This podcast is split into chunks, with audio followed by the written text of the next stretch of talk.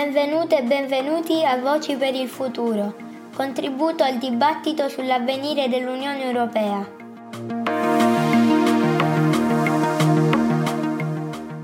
Ferdinando Spina, docente di sociologia giuridica dell'Università del Salento, con la sua voce ci parla dell'evoluzione della società europea.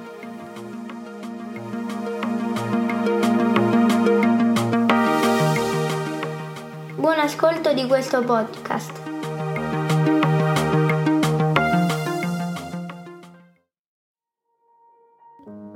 Per riflettere brevemente sul futuro della società europea, partiamo dal passato, dalla conclusione piena di vitalità e speranza del manifesto di Ventotene, in cui leggiamo Oggi si cercano e si incontrano coloro che hanno scorto i motivi dell'attuale crisi della civiltà europea e che perciò raccolgono l'eredità di tutti i movimenti di elevazione dell'umanità, naufragati per incomprensione del fine da raggiungere o dei mezzi come raggiungerlo.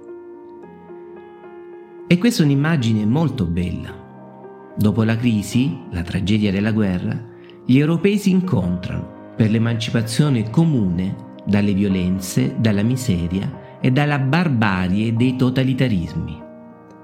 Questa immagine ha trovato una forma concreta nel corso degli anni, l'Unione Europea. E la domanda che ci poniamo come studiosi e cittadini europei è capire a che punto siamo, cosa potrà essere, anzi, cosa vorrà essere l'Europa nel prossimo futuro. Proviamo a rispondere a questa domanda con realismo. È fuori dubbio che il progetto di unificazione europea non abbia pienamente risposto ai suoi ideali fondativi, non abbia prodotto un popolo europeo né ancora uno Stato europeo. È anche vero però che i decenni passati hanno visto il progressivo realizzarsi di una società europea sempre più integrata, e ciò anche grazie al suo ambizioso progetto politico unitario. Possiamo quindi dare una risposta certa una società europea esiste.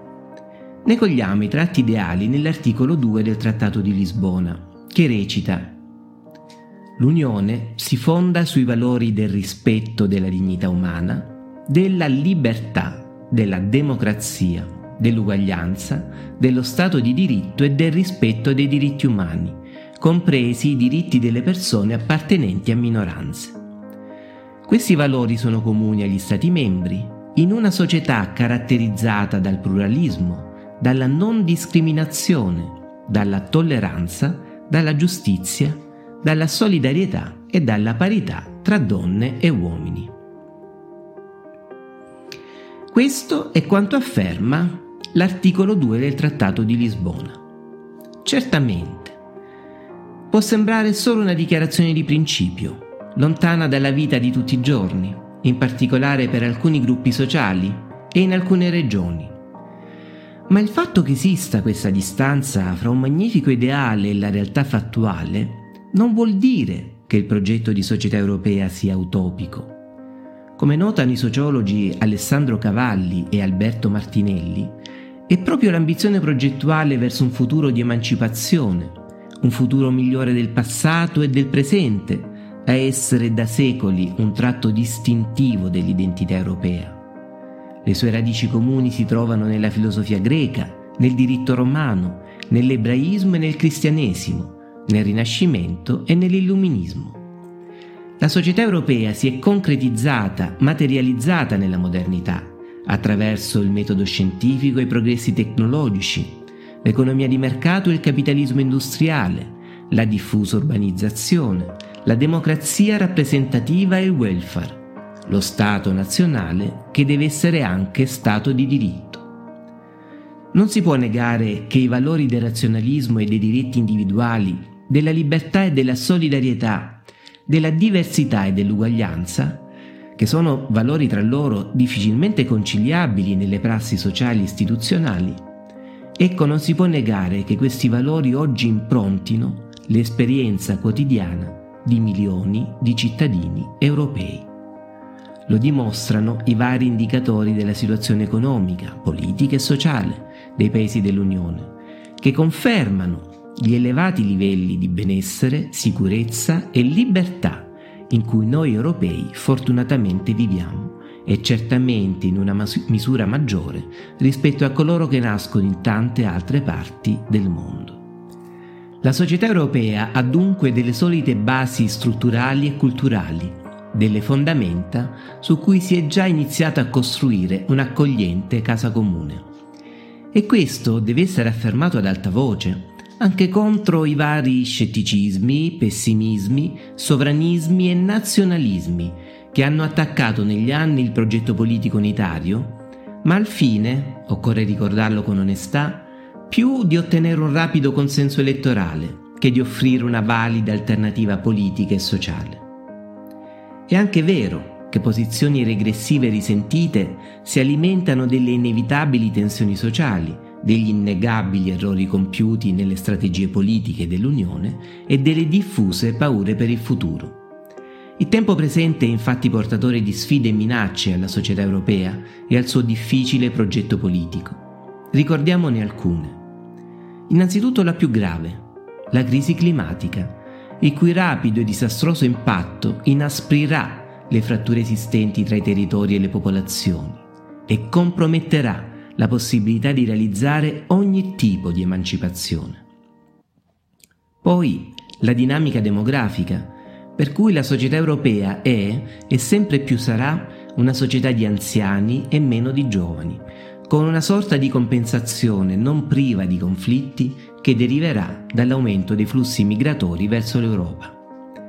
Ancora ricordiamo le sfide economiche e sociali, la mancata riduzione, anzi l'aumento delle disuguaglianze, la perdita di competitività economica, scientifica e tecnologica, il che vuol dire anche aumento della dipendenza dalle grandi multinazionali della finanza, dell'energia, dell'high tech, dell'industria agroalimentare.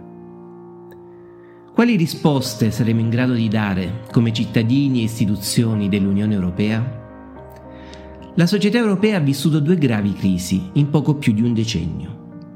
Subito dopo l'uscita dalla crisi finanziaria globale del 2008, ha dovuto fronteggiare la pandemia e proprio quando iniziava a intravedere la ripresa dopo la drammatica emergenza sanitaria, è arrivata la crisi più inaspettata e temuta di tutte. La guerra è in corso. La guerra ancora come nei Balcani negli anni 90, ma questa volta con una gravità di conseguenze per gli attori coinvolti e per il mutato quadro geopolitico ancora maggiore. A differenza di come è stata affrontata la crisi del 2008, con errori politici dettati principalmente dagli interessi nazionali, di fronte alla crisi pandemica la risposta del governo europeo è stata finalmente unitaria, ispirata alla solidarietà tra i popoli e tra le generazioni e orientata a un rinnovamento strutturale verso la transizione ecologica e la coesione sociale.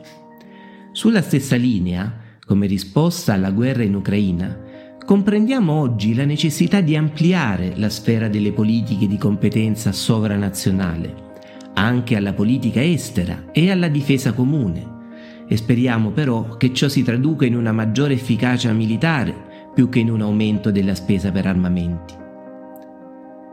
Non ci sono altre strade percorribili al di fuori dell'Unione Europea.